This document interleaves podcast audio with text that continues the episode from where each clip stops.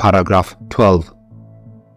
As all believers are bound to join themselves to particular churches when and where they have opportunity so to do, so all that are admitted unto the privileges of a church are also under the censures and government thereof, according to the rule of Christ.